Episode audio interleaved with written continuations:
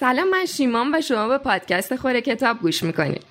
این سومین قسمت مجموعه کتاب داغه که داریم به صورت هفتگی کتاب صوتی بیاند اوردر یا فراتر از نظم نوشته جوردن پیترسون رو ترجمه و منتشر می‌کنیم. این کتاب اسفند ماه منتشر شده و هنوز هیچ ناشری چاپ نکرده. خیلی خوشحالیم که تونستیم تو کمتر از سه ماه این کتاب رو رایگان تو پادکستمون ترجمه و منتشر کنیم بریم سراغ ادامه فصل اول.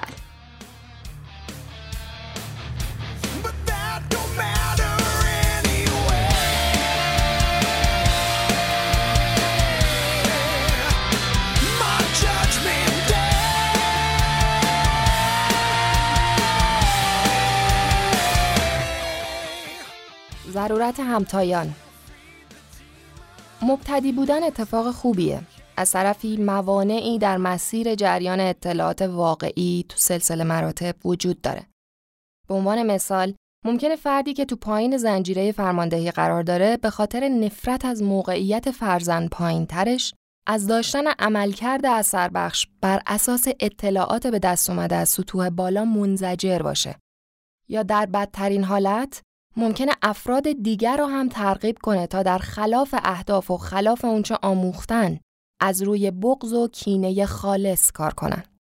به علاوه کسایی که کم تجربه تر هستن، تحصیلات کمتری دارن یا به تازگی به موقعیتی زیر دست راه پیدا کردن و از محیط پیرامون خودشون آگاهی چندانی ندارن، به جای بهبود استدلالها و مشاهده رقابت دیگران می‌تونن راحتتر تحت تأثیر موقعیت‌های همرده و اعمال قدرت‌ها قرار بگیرن.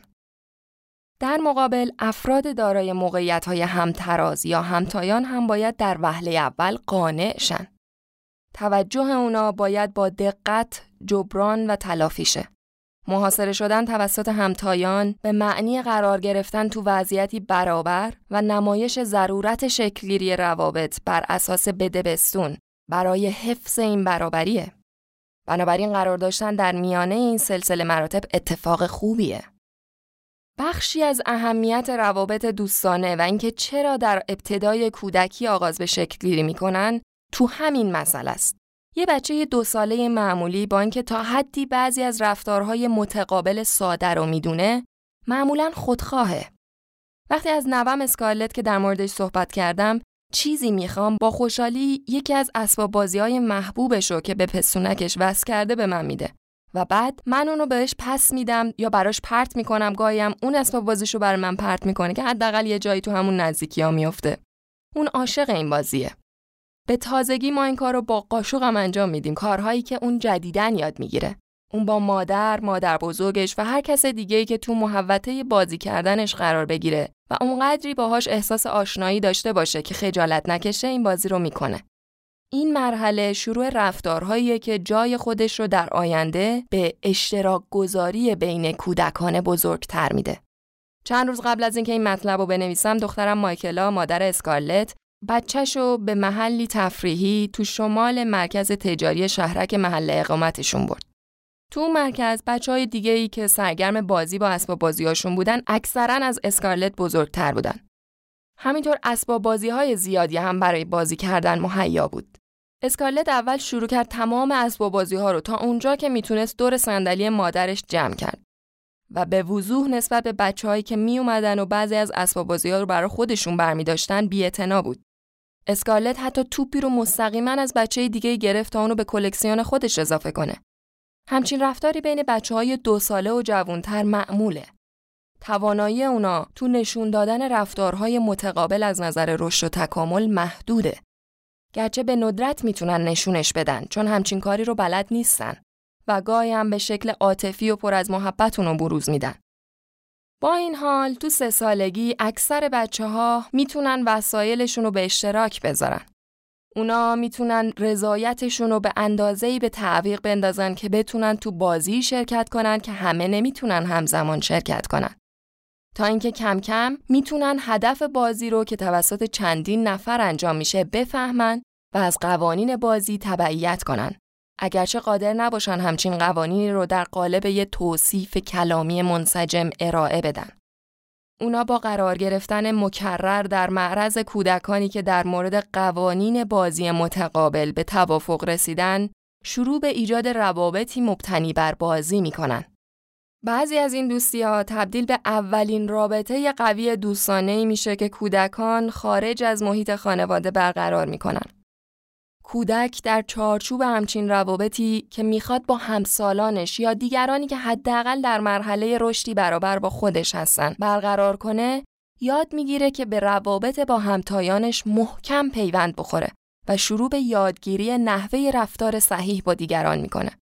در حالی که متقابلا نیاز داره همون رفتار رو دریافت کنه. این پیوند متقابل از اهمیتی حیاتی برخورداره. کودکی که حداقل یک رابطه ویژه و نزدیک نداشته باشه در آینده به احتمال بیشتری از انواع مشکلات روانی چه از نوع استراب و افسردگی و چه از نوع بروز رفتارهای ضد اجتماعی رنج می‌بره. این در حالیه که کودکانی با تعداد روابط دوستانه کمتر به احتمال بیشتری جزو بزرگسالان بیکار و مجردان فردا خواهند بود. هیچ مدرکی داله بر این موضوع وجود نداره که نشون بده اهمیت دوستی به هر طریقی با افزایش سن کم میشه. تمامی علت و علل مرگ و میر بشر حتی وقتی وضعیت سلامت عمومی فرد در نظر گرفته میشه به نظر می‌رسه با گسترش شبکه ای از روابط اجتماعی با کیفیت کاهش پیدا می‌کنه. این مورد تو بزرگسالان مبتلا به بیماری های فشار خون، دیابت، نفخ و آرتروز برای بزرگسالان مهمتر درباره حملات قلبی هم صادقه.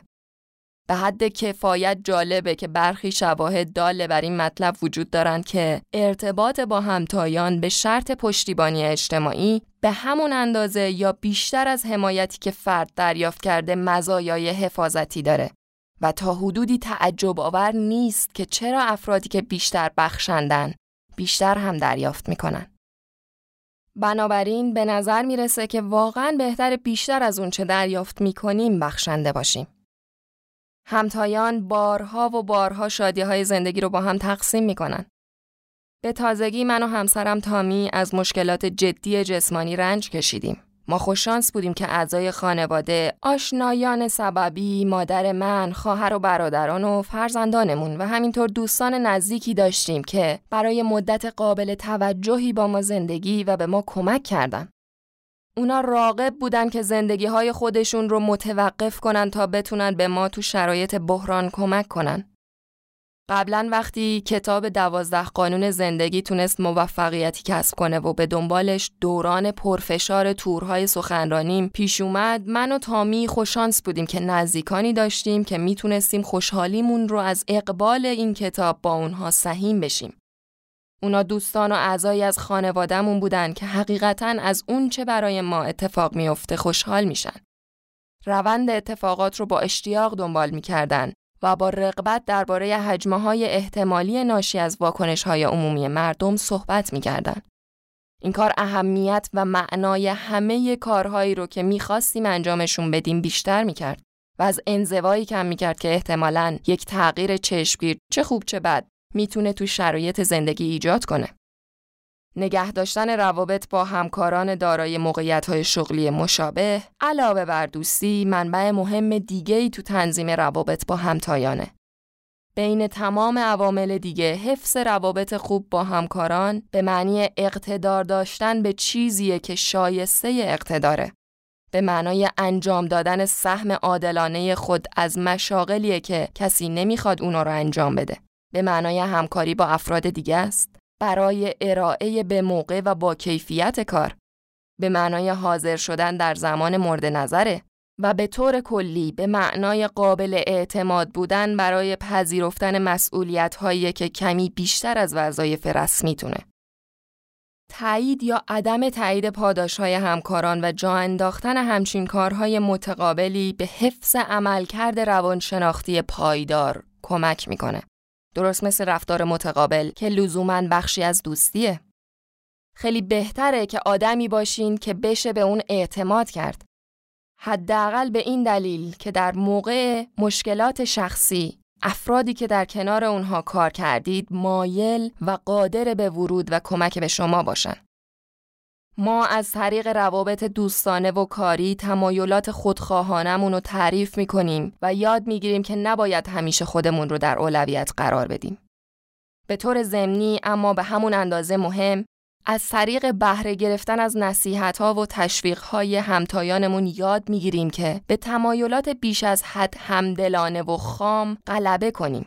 مثل تمایل به فداکاریای نامناسب و نادرست که ما رو تومهی برای دیگران می‌کنه. در نتیجه اگه خوششانس باشیم رفتار متقابل رو شروع می‌کنیم و حداقل بعضی از مزایایی که توی این شعر مشهور شاعر گفته رو به دست میاریم. آه آیا قدرتی هست که بینشی به ما هدیه دهد که خودمون رو همونطور که دیگران می‌بینن ببینیم و از همه اشتباهات و تصورات احمقان ما را آزاد کند. اگر بدانیم غرور ما را ترک خواهد کرد و حتی صمیمیت به ارمغان خواهد آورد. سگ برتر اقتدار داشتن اتفاق خوبیه. آدما شکنندن. به همین خاطر زندگی سخت و رنج زندگی کردن مشترکه.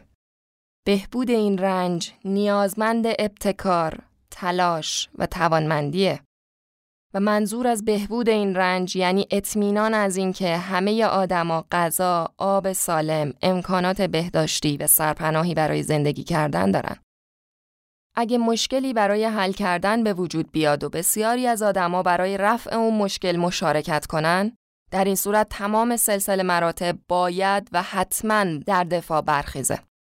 چون کسانی که کاری از دستشون برمیاد و اونایی که چندان کاری از دستشون ساخته نیست هر دو یاد می‌گیرن که چطور تو این فرایند به افرادی شایسته تبدیل شن.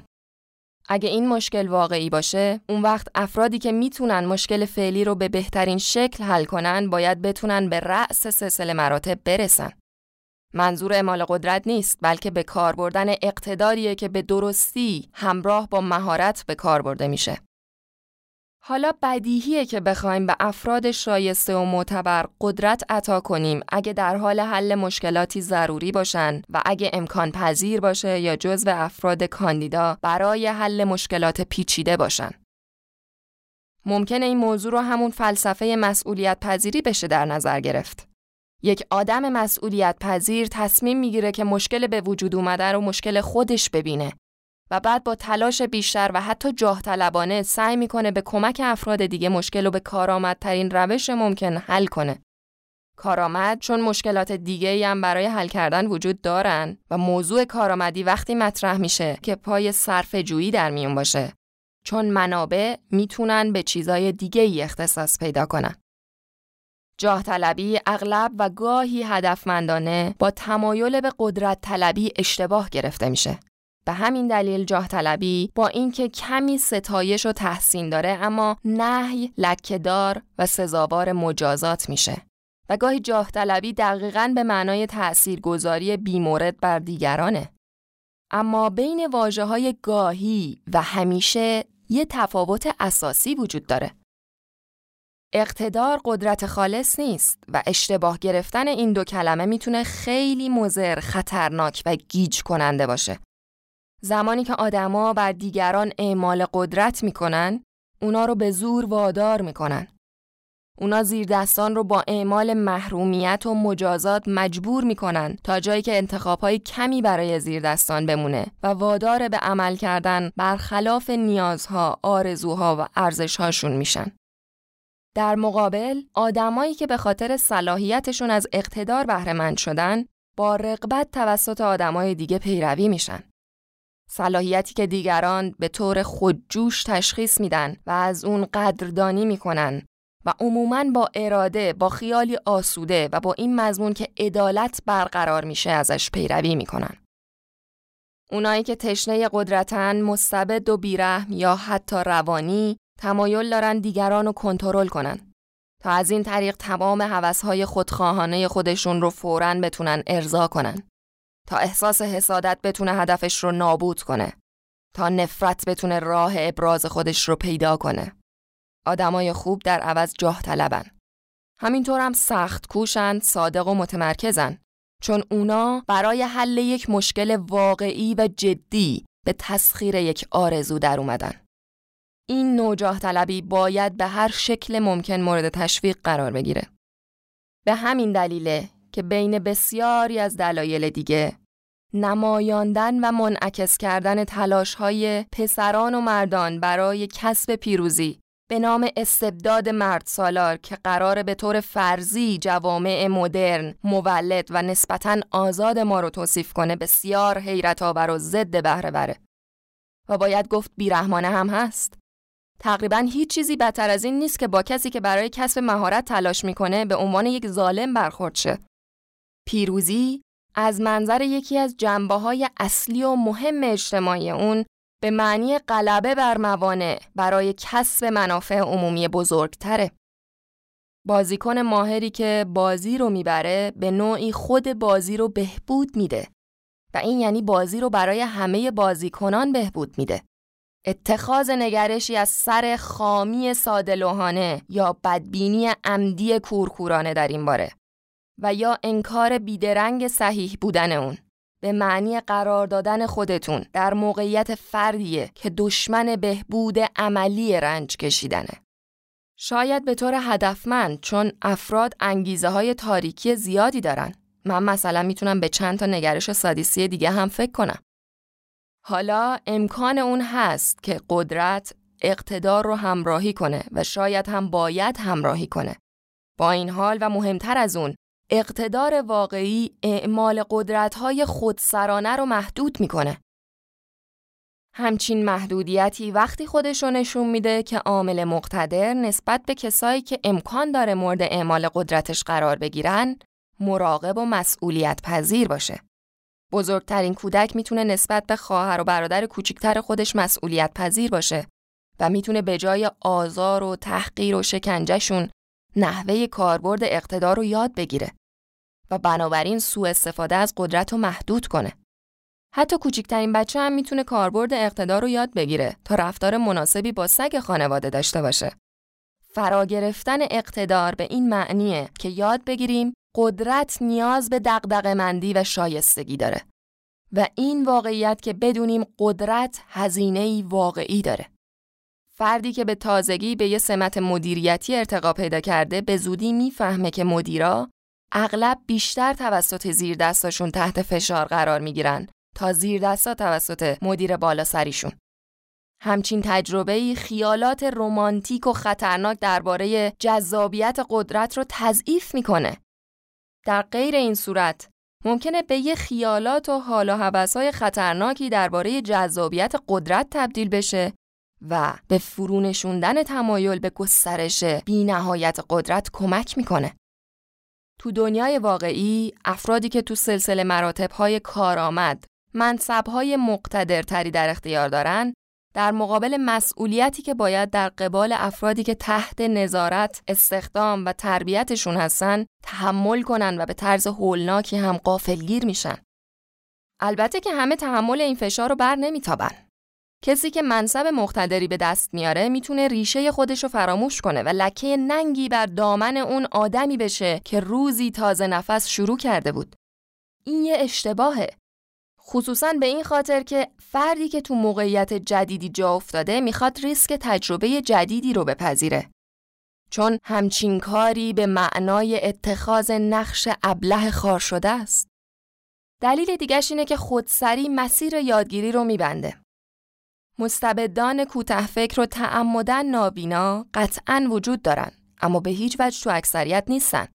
حداقل تو جوامع کارآمد تو اکثریت نیستن. در غیر این صورت هیچ راهکاری جواب نمی‌داد. برعکس فرد مقتدری که به آغاز مسیر داوطلبانش نگاه می‌کنه می‌تونه هویتش رو با اون تازه وارد یکی ببینه و به کمک این خاطرات به عنوان منبع اطلاعات شخصی لازم خودش خودش را از تشنگی برای قدرت حفظ کنه.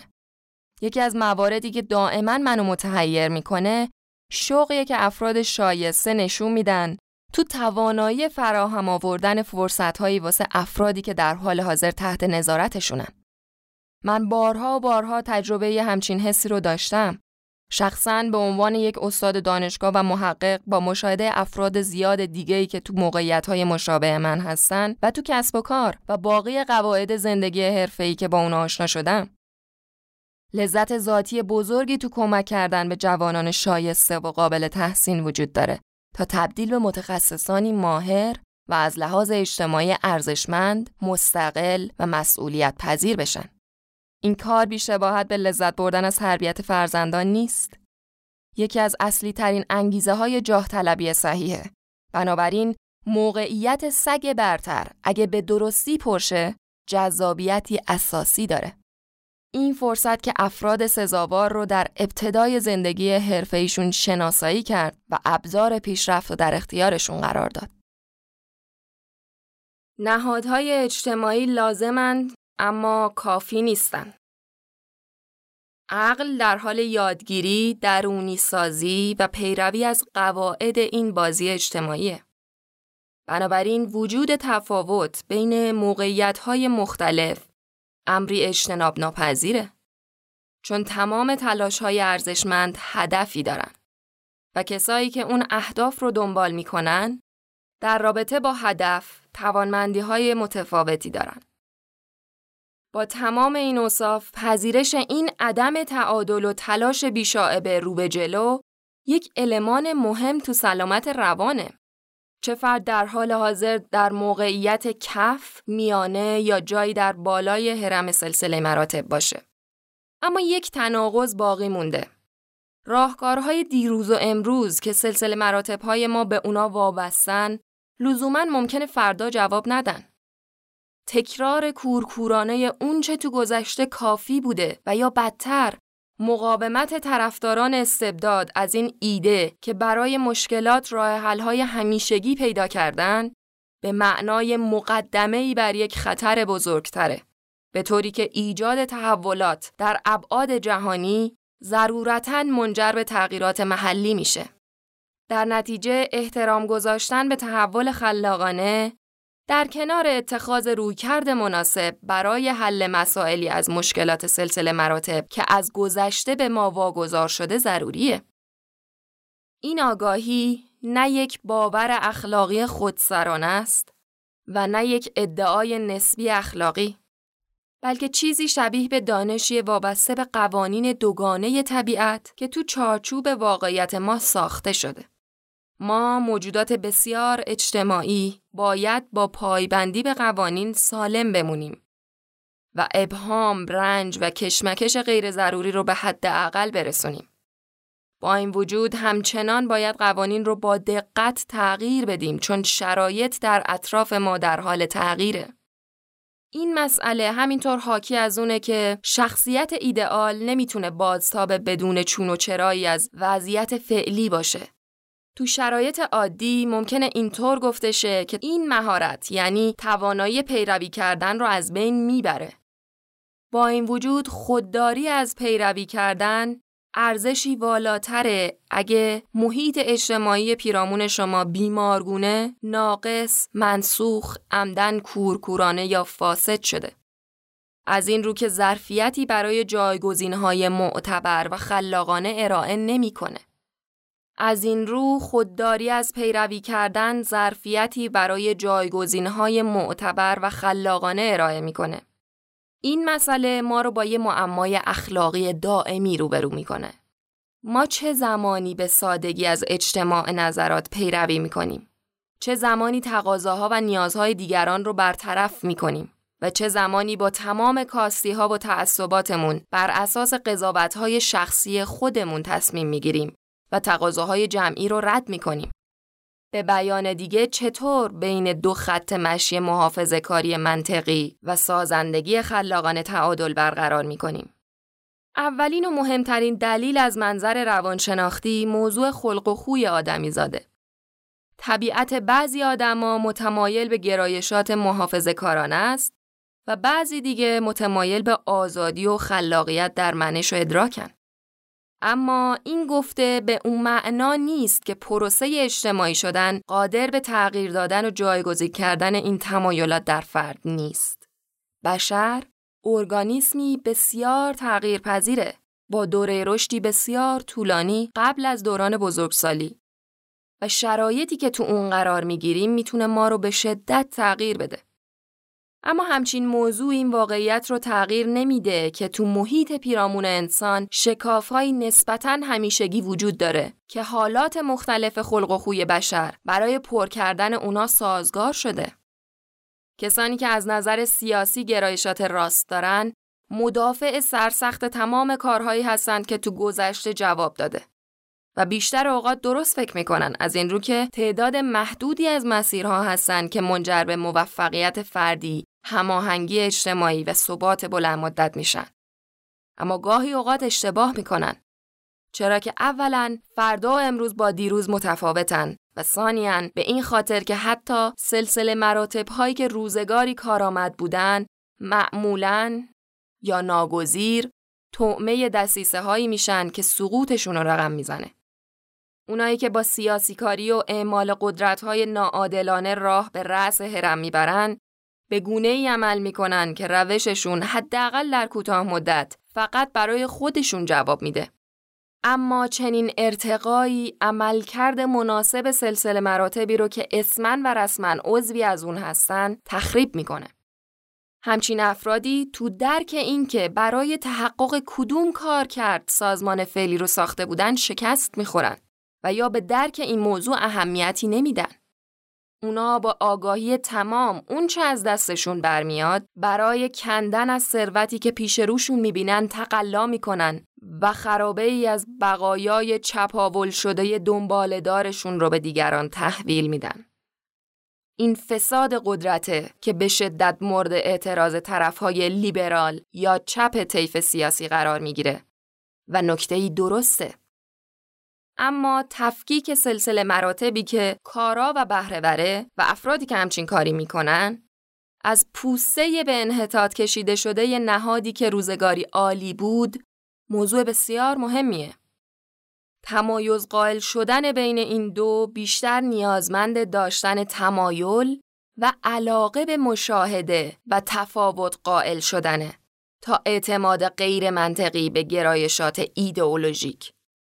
این مسئله مستلزم آگاهی داشتن از جنبه روشن سلسله مراتب های اجتماعیه که لزوما تو اون زندگی می کنیم. و همچنین جنبه تاریک این سلسله مراتب ها. و درک و آگاهی از این موضوع که تمرکز بر یکی برای حذف اون یکی به طرز خطرناکی مغرزانه و متعصبان است. این موضوع همینطور نیازمند آگاهی از دانش طرف رادیکالتر و خلاقتر از منبع ضروری و حیاتی برای اونچه غیر اخلاقی و منسوخ تلقی شده است داره که بازم یعنی خطر بزرگی در کمینه. بخشی از این خطر به دلیل گرایش های کسانیه که آزادانه تر فکر می‌کنن و فقط نکات منفی یک نهاد معتبر رو می‌بینن. خطر بعدی از جنبه مقابل نشأت می‌گیره اونجا که پروسه های فاسد اما محافظ کارانه سلسله مراتب کارا رو بی ثبات و نابود می‌کنن. افراد افراطی و غیر اخلاقی همیشه وجود دارن. همونطور که تو تمام سطوح مدیریتی وجود دارن. این افراد تمایل دارن نسبت به واقعیت پیچیده تو وضعیت موجود عمیقا نادان باشن و با جهل از ناآگاهیشون ناسپاس نسبت به اونچه از گذشته برای ما به جا مونده رفتار کنن. همینطور ناآگاهی و ناسپاسی اغلب همراه با تمایل به استفاده از کلیشه های خسته کننده و بدبینانه برای توجیه امتناع از به عهده گرفتن مسئولیت ولو اون مسئولیت کسل کننده اما ضروری و مورد اجماع یا همراه با پذیرش خطرات و دشواری های تلاش مولد باشه. همین فساد تحول خلاقانه است که محافظ کار و نه فقط محافظ کار رو نسبت به دگرگونی محتاط می‌کنه. چند سال قبل از نوشتن این کتاب با زن جوونی تو ابتدای دهه 20 سالگیش گفتگویی داشتم. خواهرزاده شخصی که بعد از دیدن چند ویدیو از کلاس هم به من ایمیل زد. اون زن خیلی ناراحت به نظر می رسید و به من گفت که بیشتر شش ماه گذشته رو تو تخت خواب گذرونده. اومده بود با من حرف بزنه چون داشت به مرز درموندگی می رسید. تنها چیزی که بین اون و خودکشی وجود داشت احساس مسئولیتش در مقابل چند تا گربه خانگی بود. این احساس آخرین بقایای علاقش به زیست شناسی بود که روزگاری بهش نیرو می‌داد. اما با اخراج شدنش از دبیرستان رهاش کرده بود. پدر و مادرش به خوبی از اون مراقبت نکرده بودن. اونا اجازه داده بودن که اون بی اراده و بی مقصد پیش بره. روشی که بعد از تکرار طی چندین سال نتایج فاجعه بارش مشهود بود. در کنار این پسرفت برنامه ریزی کوچیکی هم واسه خودش در نظر داشت. می‌خواست به یک برنامه تحصیلی دو ساله ملحق شه که به اون امکان می‌داد بتونه دبیرستان رو تموم کنه و پیش نیازی برای ورود به رشته دامپزشکی تو کالج بود. اما برای این جاه طلبی پرسجویی برای کسب جزئیات بیشتر نکرده بود. اون مربی نداشت، دوستان خوبی نداشت، منفعل بود و ناپدید شدن تو انزوای خودش براش کاری بیش از حد ساده بود. ما برای 45 دقیقه مکالمه خیلی خوبی داشتیم. اون بچه خوبی بود. من پیشنهاد کردم که بیشتر در مورد جزئیات گذراندن یک دوره آنلاین آموزشی که توسط من و همکارانم تدوین شده باشه بحث کنیم. همه چیز داشت خوب پیش می‌رفت که بحث به سمت مواضع سیاسی چرخید. بعد از حرف زدن درباره وضعیت شخصیش، یک دفعه شروع به ابراز ناراحتی از وضعیت جهان در ابعاد گسترده کرد. به نظرش این نارضایتی به خاطر تأثیرات فاجعه بار فعالیت بشر بر محیط زیست بوده. مسلما هیچ اشکالی تو ابراز نگرانی های زیست محیطی در ابعاد کره زمین وجود نداره. منظور من هم همچین چیزی نیست. اشکال کار دست بالا گرفتن یا شاید لحاظ کردن آگاهی و دانشتون از همچین موضوعاتیه. اونم وقتی فقط بیست و چند سال دارید هیچ چیز تو زندگیتون درست پیش نمیره و حتی تو بیرون اومدن از تخت خوابتون هم مشکل دارید. تو همچین شرایطی باید اولویت خودتون رو مشخص کنین و بخشی از این مرحله در گروه بکارگیری فروتنی لازم برای حل کردن مشکلات خودتونه. در ادامه مکالماتمون متوجه شدم که دیگه درگیر گفتگوی واقعی و جدی با زن جوان گم شده ای که برای صحبت پیش من اومده بود نیستم. در عوض تبدیل به یک طرف بحث تئوریک با فردی متعصب شده بودم که می‌دونست در کل ایراد کار از کجاست. می‌دونست چه کسی مسئول این مشکلاته. می‌دونست مشارکت در تخریب مستمر از طریق ابراز هر گونه میل شخصی کار غیر اخلاقیه و در نهایت می‌دونست که همه ما مقصر و محکومیم. ادامه مکالمه تو مرحله به این معنا بود که من اولا مشخص نبود که تو چارچوب نظرات کلی غیر شخصی و بدبینانه با کدوم مخاطبی که جایگاه این زن جوان رو گرفته طرف بودم و ثانیاً اشاره کردن به موضوعاتی از این قبیل و تو همچین شرایطی پذیرفته شده و سازنده است. هر دو خروجی بی نتیجم. بنابراین من دیگه اون بحث رو ادامه ندادم که البته به معنای هدر دادن کل جلسه نبود. برای من غیر ممکن بود نتیجه بگیرم که برخی از عواملی که اون رو چند ماه تا حد فلج اخلاقی پایین آورده بود ناشی از احساس گناه شدید اون در مورد مشارکت بالقوه تو فعالیت‌های منفی انسان در جهانه. بلکه دلیل اصلی اون علا رقم خطر روانی پذیرفتن این دیدگاه ناخوشایند به خاطر احساس برتری اخلاقیه که معمولا همراه با چنین دقدقه هایی میشه. کلیشه رو بهانه نکنید. به هر حال لازم قبل از دویدن ابتدا راه برید. ممکنه حتی قبل از راه رفتن مجبور به خزیدن بشید.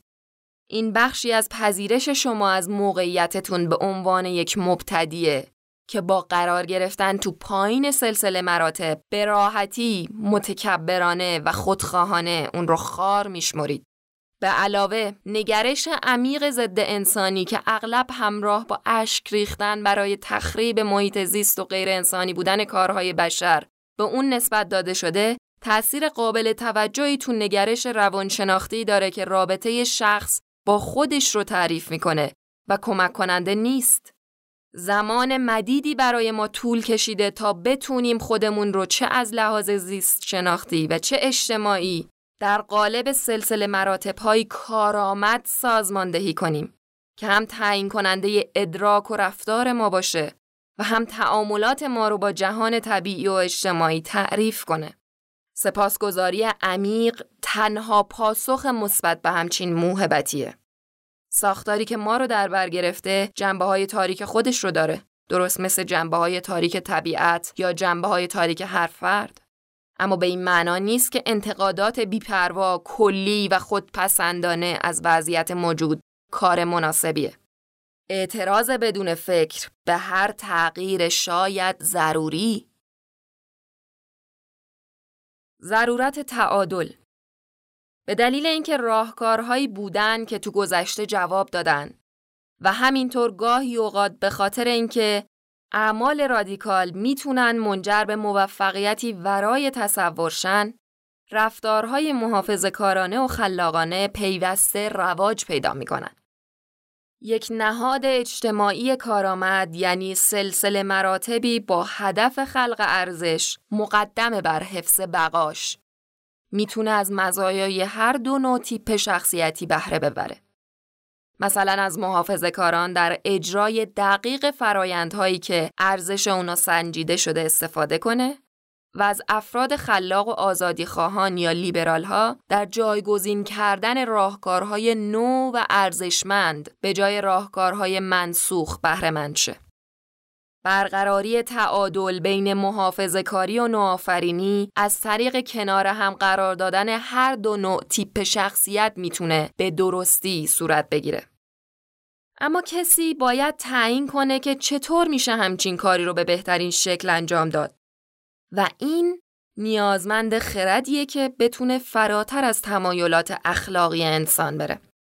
از اونجا که ویژگی های مرتبط با خلاقیت از یک طرف و راحتی و سازگاری اونا با وضعیت موجود از طرف دیگه با هم وجه اشتراکی ندارن، پیدا کردن فردی که بتونه بین این دو تعادل برقرار کنه در کار کردن با هر دو طرف راحت باشه و بیطرفانه تشخیص بده که چه نوع تمایل و استعدادی برای شرایط حاضر مناسبه کار دشواریه. اما توسعه همچین توانایی حداقل می‌تونه با گسترش خرد آگاهانه شروع بشه. اینکه درک سریح از محافظه کاری خوبه به همراه مجموعی از خطراتی که با اون عجین شدن و اینکه تحول خلاق حتی اگه از نوع رادیکال باشه هم خوبه به همراه مجموعی از خطراتی که با اون همراهه. یادگیری عمیق این مسئله یعنی پیدا کردن درک واقعی از نیاز مبرم به هر دو دیدگاه. حداقل به معنای امکان ارزیابی ارزش‌های متنوعی که هر فرد حقیقتا می‌تونه ارائه کنه. و همینطور حداقل به معنای توانایی تشخیص اینه که نقطه تعادل بیش از حد به یک جهت متمایل شده. همین امر در مورد آگاهی از جنبه تاریک هر دو گرایش صادقه. برای مدیریت صحیح امور پیچیده لازم به اندازه کافی تو تشخیص شبه مدعیان مدافع وضعیت موجود و تشنگان قدرت از محافظ کاران اصیل خبره شد. و همینطور یاقیان خودفریب و غیر مسئول رو از افراد خلاق واقعی تشخیص داد. مدیریت همچین امری به معنای تفکیک این دو گرایش در محدوده روح فرد و همینطور بین افراده. ولی چطور همچین هدفی قابل تحققه؟ اول باید این موضوع رو درک کنیم که هر دو این حالات وجودی درونن به هم وابستن هیچ کدوم از این دو حالت بدون دیگری نمی‌تونه وجود داشته باشه. اگرچه که وجودشون باعث ایجاد تنش دائمیه. این حرف به اون معناست که اولا نقش نظم رو باید به صورتی درک کرد که تابعی از وضعیت فعلی در هر شکل و فرمی و باید به عنوان پیشروی ضروری تحول خلاقانه درک بشه نه دشمنش. بنابراین همونطور که سلسله مراتب پیشفرزها ساختار جامعه و ادراکات فردی رو شکل میده درونن وابسته به محدودیت ها و همینطور وابسته به تحول خلاقان است. پیشفرزها باید بتونن با محدودیت ها دست و پنجه نرم کنن. در غیر این صورت وجود پیشفرز هیچ فایده ای نداره. مفروضات نمی‌تونن بالفعل مگر اینکه با مانعی مقابله کنن.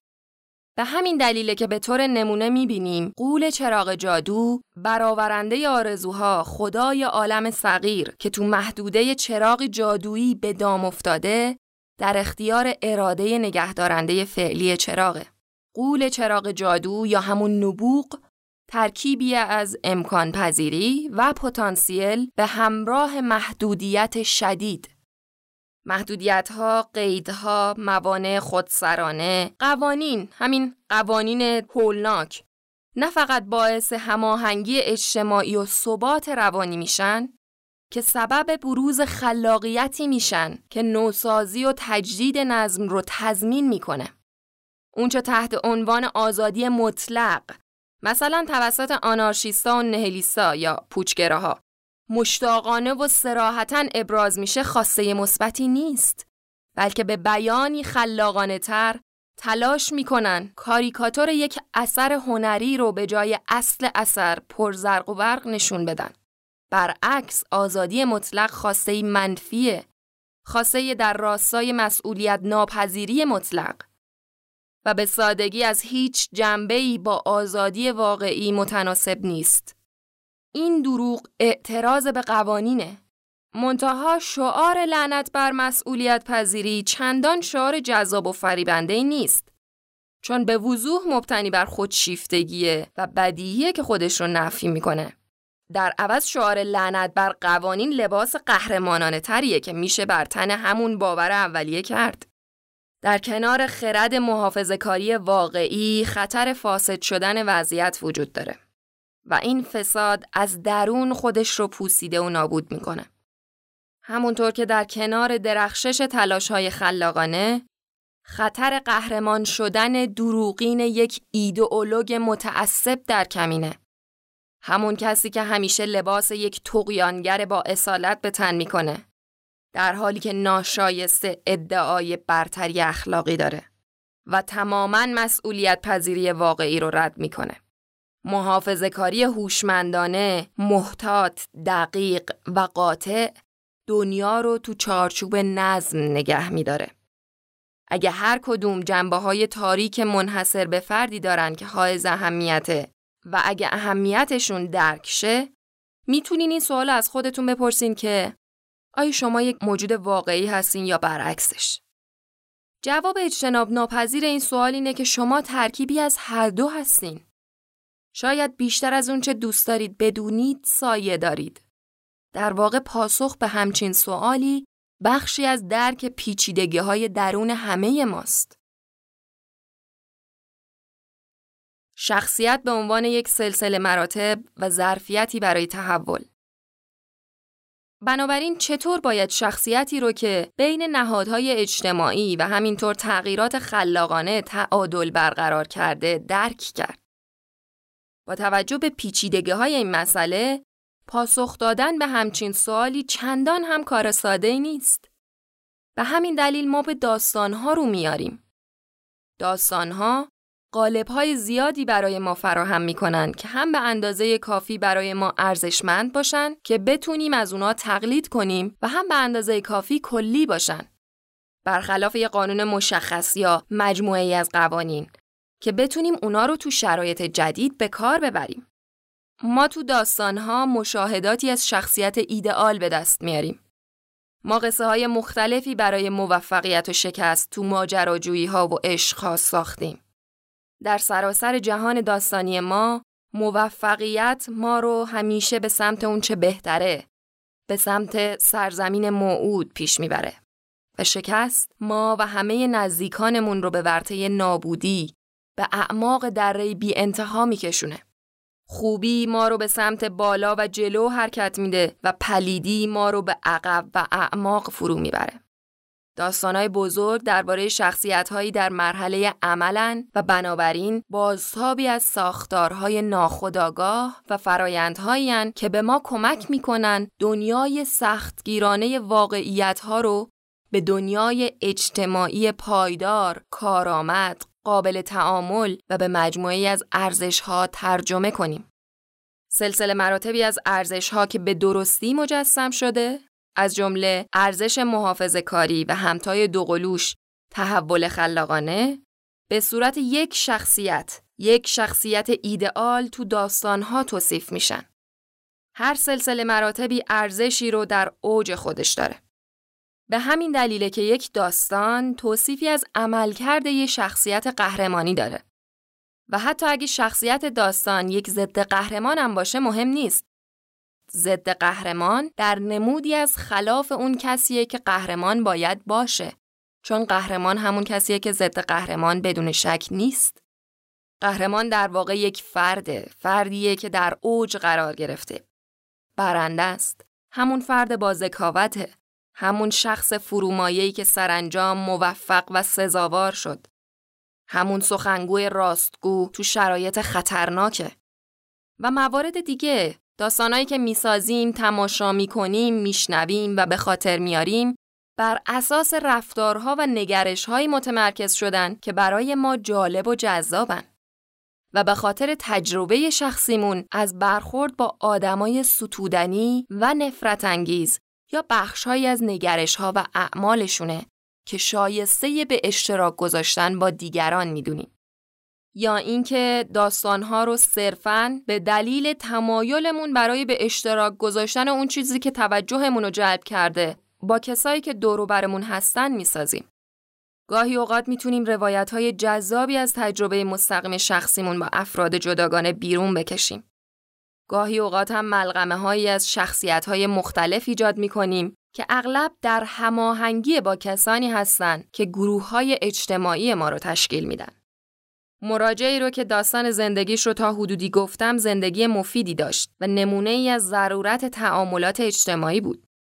این داستان به هیچ وجه اهمیت تغییر خلاقانه اعمال و نگرش های فرد و تضعیف نمی‌کنه.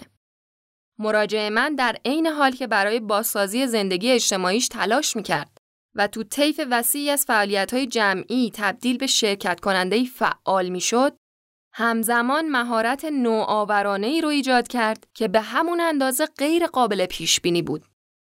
اون بهره ای از تحصیلات بعد از دبیرستانش نبرده بود و شخصیتی هم نداشت که تو نگاه اول خلاقیت قابل توجهی بروز بده. با این حال پیگیری های اجتماعی بدی و شخصی اون همه به زیبایی سامان گرفتن. اون ابتدا به عنوان یک عکاس تصمیم گرفت چشم خودش رو برای دیدن شکلها و تقارنهای زیبا و بدی پرورش بده. مزایای اجتماعی این پیگیری چندین برابر بود. اون به باشگاهی پیوست که اعضاش تو پیاده با هدف عکاسی یه هفته در میون شرکت می‌کردن.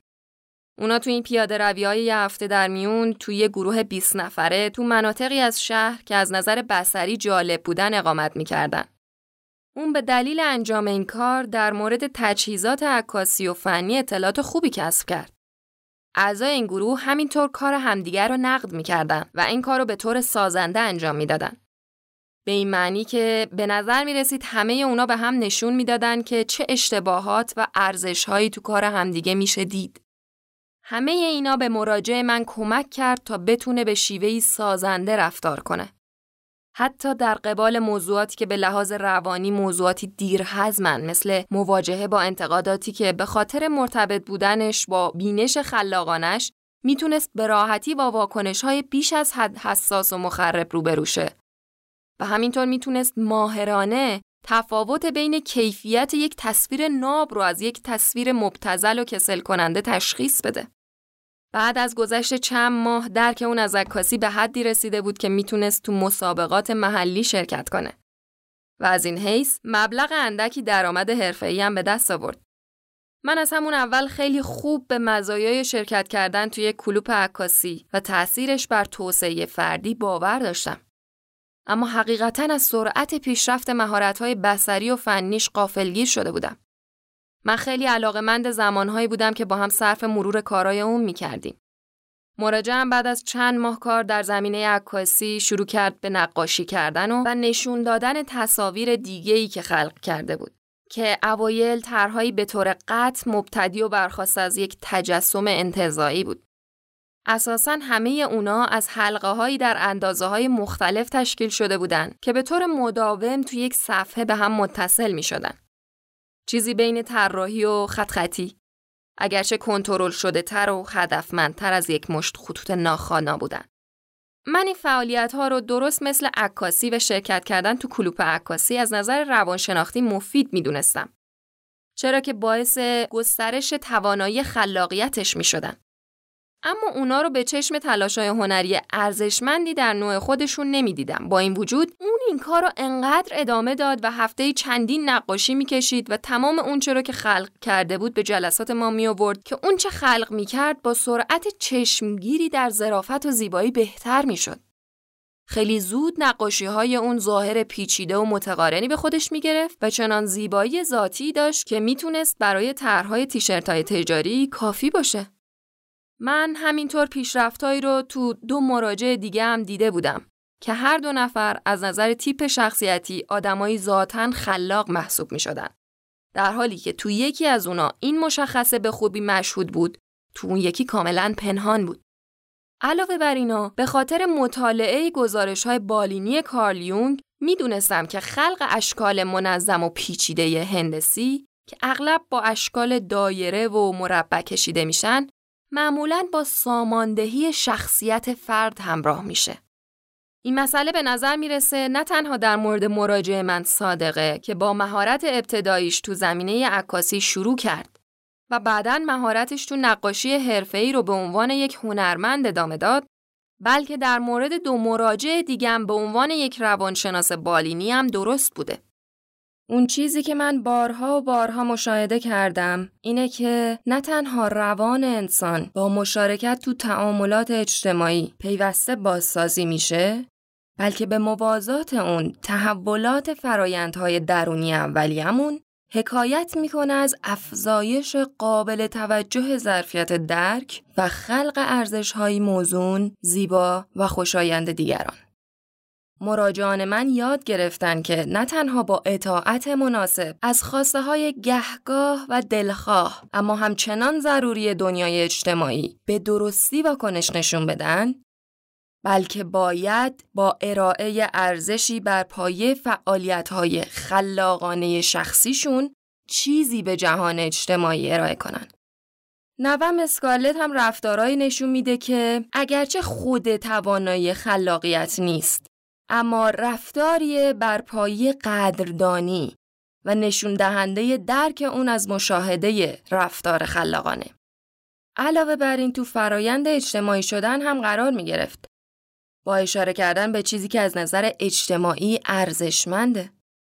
وقتی مردم در مورد داستانی صحبت می‌کنن چه این داستان در قالب یه فیلم باشه چه نمایشنامه چه یه کتاب معمولا برای جلب موافقت عمومی به طرز پیچیده بر سر یک نکته به خصوص تلاش می‌کنن.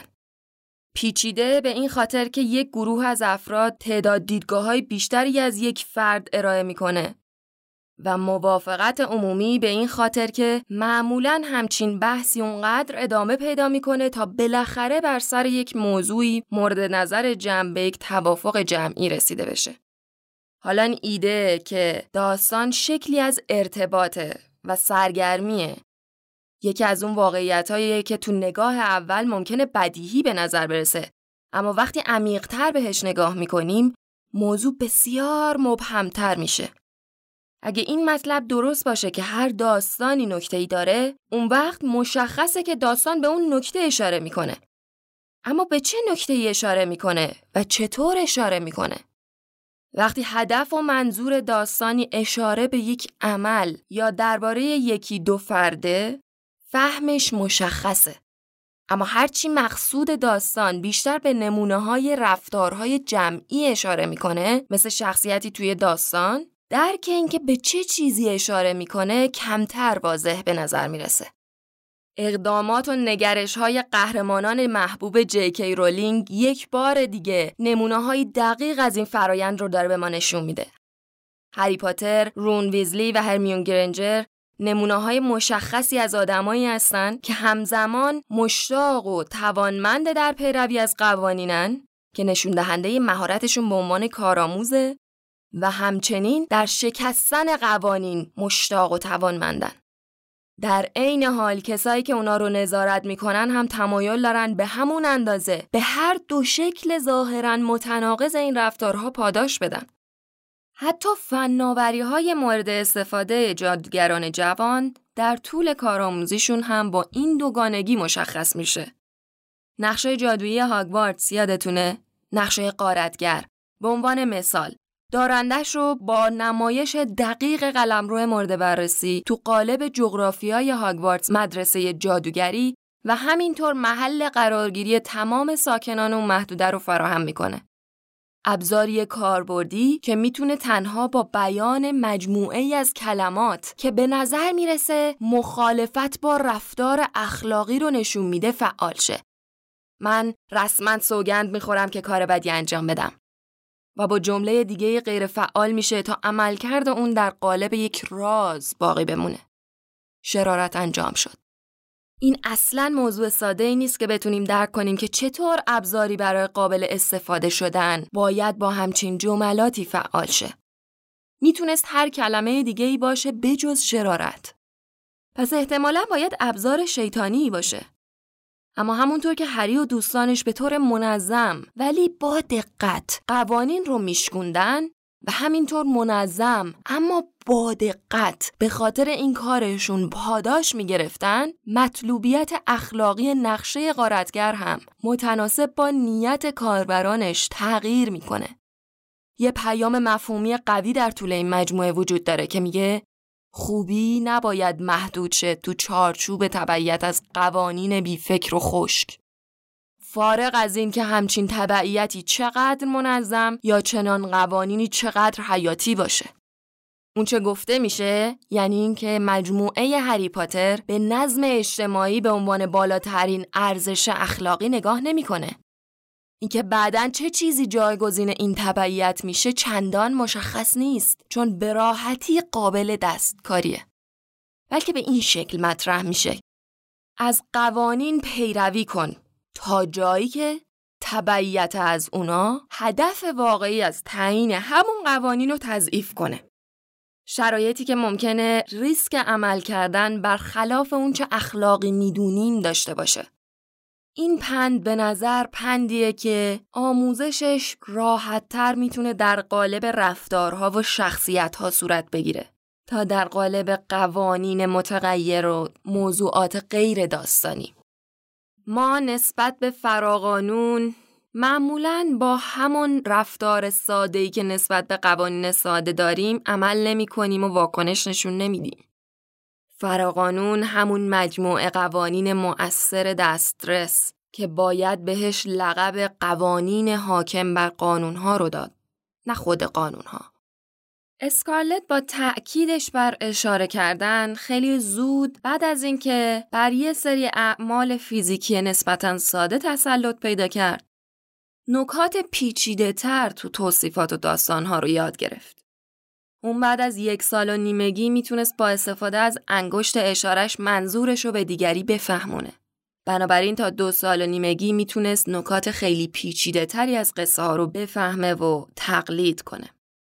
وقتی بزرگتر شد تو یک دوره حدوداً شیش ماهه وقتی به نام اسکالت اسم مورد علاقه مادرش یا الی اسم مورد علاقه پدرش صداش می‌کردی اصرار می‌کرد که اسمش پوکانتسه شخصیت معروف کارتونی تا جایی که من می‌دونم این کار یک عمل شگفتانگیز و ناشی از تفکر پیچیده است.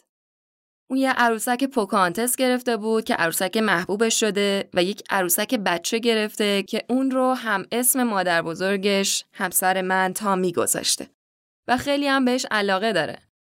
وقتی با عروسک نوزاد بازی می‌کرد الی مادرش بود. وقتی با پوکانتس بازی می‌کرد اما ماجرا متفاوت بود. اون عروسک نه یک بچه بود و نه مادری به اسم الی داشت. نوه من تو بازی با پوکانتس خودش رو پوکانتس بزرگ و بالغ تلقی می‌کرد که رفتار پوکانتس عروسک رو تقلید می‌کنه. عروسکی که شکل و شمایل یه زن بالغ و داره و در نقش قهرمان اصلی فیلمی از والت دیزنی با همین اسمه. شخصیت پوکانتس دیزنی شباهت های زیادی به شخصیت هری پاتر داره. اون متوجه میشه که پدرش به جاش به کوچوم که یه جنگجوی شجاع و جدیه و نماینده فضایل قبیله خودشه اما رفتار و نگرشش خیلی بیشتر از پوکانتس مبادی آداب و رسوم قبیله است قول ازدواج داده. پوکانتز در عوض عاشق جان اسمیت میشه که ناخدای یک کشتی اروپایی و نماینده از خارج از قلم روی شناخته شده است. ویژگی که به طور بالقوه یک ارزش محسوب شده. به طور تناقض‌آمیزی پوکانتز با شکستن یک قانون عمیقا مهم، قانونی ارجمند تو فرهنگ سلسله مراتب قوانین، تلاش می‌کنه برای رسیدن به اسمیت و خلاص شدن از دست کوچوم و در کل سلوک توی چارچوب اخلاقی والاتر. خیلی شبیه به شخصیت های اصلی داستان هری این توصیف اخلاق از منظر هر دو روایته. از قوانین پیروی کن تا زمانی که به الگوی درخشانی از اونچه قوانین ارائه می‌کنن تبدیل شی. اما وقتی همین قوانین بزرگترین مانع برای تحقق فضایل اصلیشونن اونا رو بشکن. و الیزابت اسکارلت که هنوز به سه سالگی نرسیده خرد درونی لازم برای درک نکته داستانی که می‌دید همون کارتون والت دیزنی داشت و ازش تو نقش آفرینی برای بازیش با عروسک پوکانتس استفاده می‌کرد. زیرکی اون در این زمینه ژرف بود. همین مجموعه ایده ها تو دو روایت مختلف از انجیل با قدرت خیره کننده دیده میشه که صرف نظر از اعتقاد شما به اون به عنوان داستانهای سنتی یا کلاسیک مشهور شخصیتی رو به اهداف برانگیختن تقلید مخاطبش به تصویر می‌کشن. الگوی این مجموعه از ایده ها یعنی به قوانین احترام بگذار مگه در مواردی که پیروی از این قوانین به معنای نادیده گرفتن یا کور موندن نسبت به یک اصل اخلاقی والاتر باشه توی این دو روایت هم دیده میشه. تو روایت اول مسیح حتی در زمانی که کودک بود به عنوان استاد سنت یهودیان معرفی شده. بیان همچین نکته باعث میشه که اون اولا از ارزش گذشته مطلع شه و از اون با احترام حفاظت کنه. درست مثل یک محافظه کار اصیل. با توجه به روایتی تو انجیل لوقا خانواده عیسی هر سال در عید فصح یهودیان به اورشلیم سفر می‌کردن. و هنگامی که او دوازده ساله بود بعد از مراسم جشن به اورشلیم رفتن. وقتی ایام مناسک رو پشت سر گذاشتن موقع برگشتن عیسی کودک کمی تو اورشلیم درنگ کرد. در حالی که یوسف و مادرش از درنگ او خبر نداشتن. اما آنها با خیال اینکه او همراهشان آمده به سفر یک روزه رفتند و او را در میان اقوام و آشنایان خود جستجو کردند. وقتی او را نیافتند دوباره به اورشلیم برگشتند و او را جستجو کردند. پس از سه روز او را در معبدی یافتند که در میان پزشکان نشسته بود. آنها او را میشنیدند و او از آنان سوال می‌کرد. همه او را میشنیدند و از درک و پاسخهای او متعجب می‌شدند و چون او را دیدند حیرت زده شدند. مادرش به او گفت پسر چرا این گونه با ما رفتار کردی؟ اینک من و پدرت با غم و اندوه به دنبال تو هستیم. و او به آنان گفت چگونه است که مرا جستجو کردید؟ نمی‌دانید که من باید در راه داد و ستد پدرم باشم؟ و آنها سخنش را درک نکردند. و او با آنها برگشت و به ناصره آمد و تابع آنها بود. اما مادرش همه این سخنان را در قلب خود نگه داشت. و عیسی بر خرد و رفعت در راه خیر خدا و انسان افزود. با این حساب تا اونجایی که میشه بر کامل بودن گزاره های انجیل تکیه کرد تناقضی پدیدار میشه. تناقضی که از تنش بین رابطه نزدیک احترام به سنت و ضرورت تحول خلاقانه به وجود میاد. مسیح با وجود شواهدی که حاکی از درک عمیق اگرچه نابالغش از قدردانی به خاطر قوانینه حتی تو بزرگسالی مکررن سنت های روز یکشنبه رو نقض کرد. حداقل از دیدگاه سنتگرایان جامعش و خودش رو به خطر انداخت. اون شاگردش رو تو یک مزرعه ذرت هدایت می‌کنه و به عنوان مثال در این حین دانه های از ذرت رو می‌کنه و می‌خوره. او این کار رو با بیان داستان فریزیان توجیه می‌کنه و با اشاره به روایتی از پادشاه داوود که به روشی مشابه عمل کرده میگه پادشاه داوود مردمش رو در صورت نیاز از نان مخصوص کاهنان تغذیه می کرد. مسیح به طور قابل ملاحظه‌ای به همراهانش میگه که پسر آدم خداوندگار روز یکشنبه هم هست.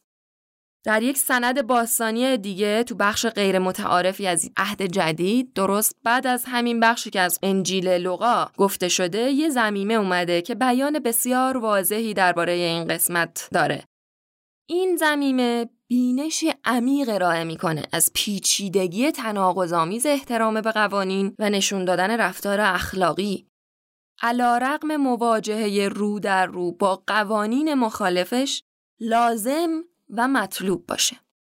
این زمیمه حاوی روایتی از مسیح زمانی که با کسی برخورد می‌کنه که یکی از قوانین مقدس الهی رو شکونده. هنر شکستن قوانین را بدان که اگر ندانی ملعون و متخلف شریعت هستی. همینطور یه همچین عبارتی همچین عبارتی چه معنایی می‌تونه داشته باشه؟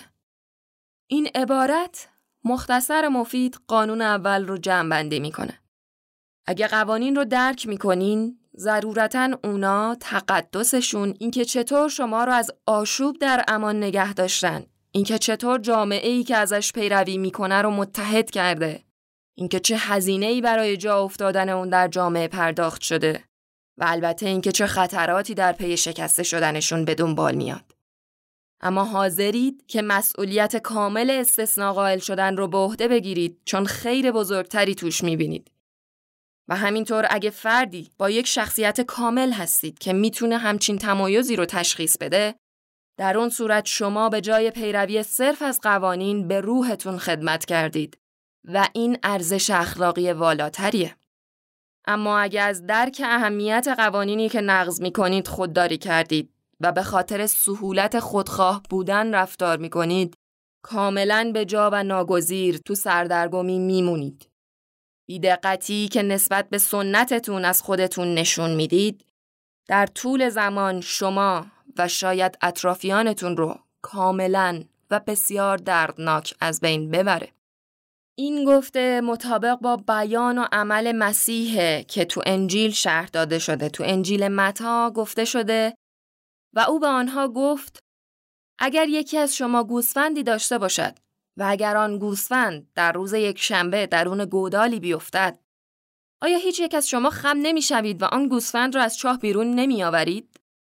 انجیل لوقا تو فصل 6 اون رو اینطور توصیف می‌کنه که تو روز یک شنبه دیگه ای در حال شفای دست مجروح مردی بوده در حالی که میگه آیا حلال است در روز یک شنبه کار خوبی انجام دهیم یا کار بد؟ زندگی را نجات دهیم یا نابود کنیم؟ این تقارن دردناک از نظر روانشناختی و مفهومی دو موضع اخلاقی رو در مقابل همدیگه قرار میده. حفظ تقدس روز یک شنبه در مقابل نهی از کار خوب. این موضوع نکته دیگه ایه که دائما فریزیان رو خشمگین می‌کنه و بخشی از سلسله حوادثیه که در نهایت منجر به دستگیری و مصلوب شدن مسیح میشه. این داستانهای موزل وجودی رو به تصویر می‌کشن که برای همیشه تعیین کننده زندگی بشره.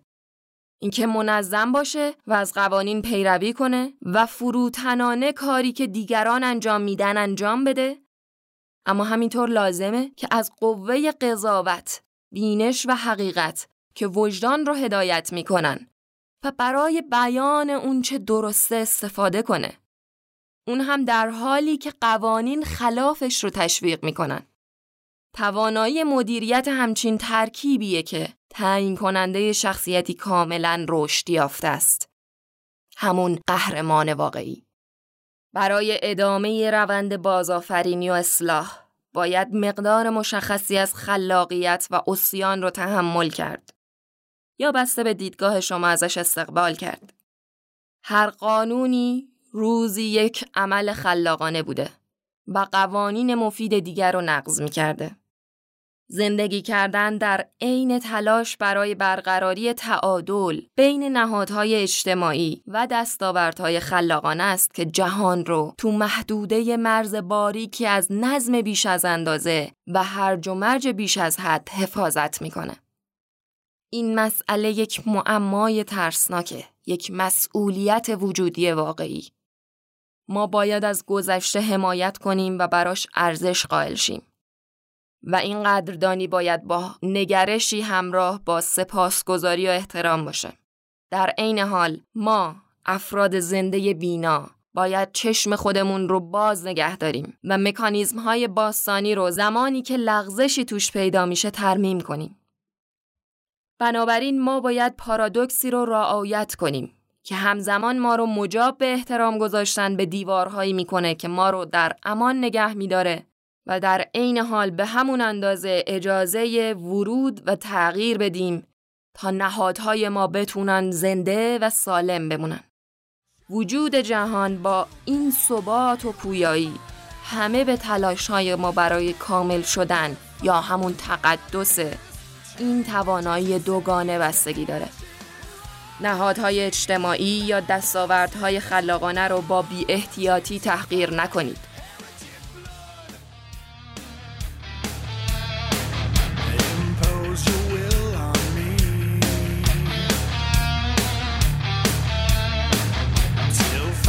sets me free. The flames of hell burn bright. My fate decides.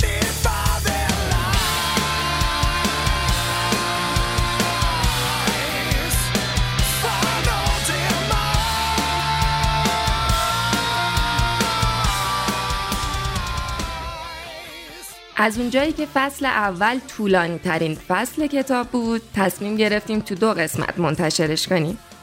فصل اول کتاب فراتر از نظم نوشته جردن پیترسون تموم شد. امیدوارم که از شنیدنش لذت برده باشید.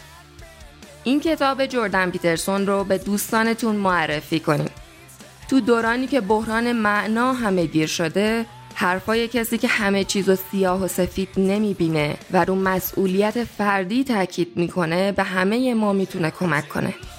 پنجشنبه هفته آینده با فصل دوم کتاب برمیگردیم. فعلا خدافظ.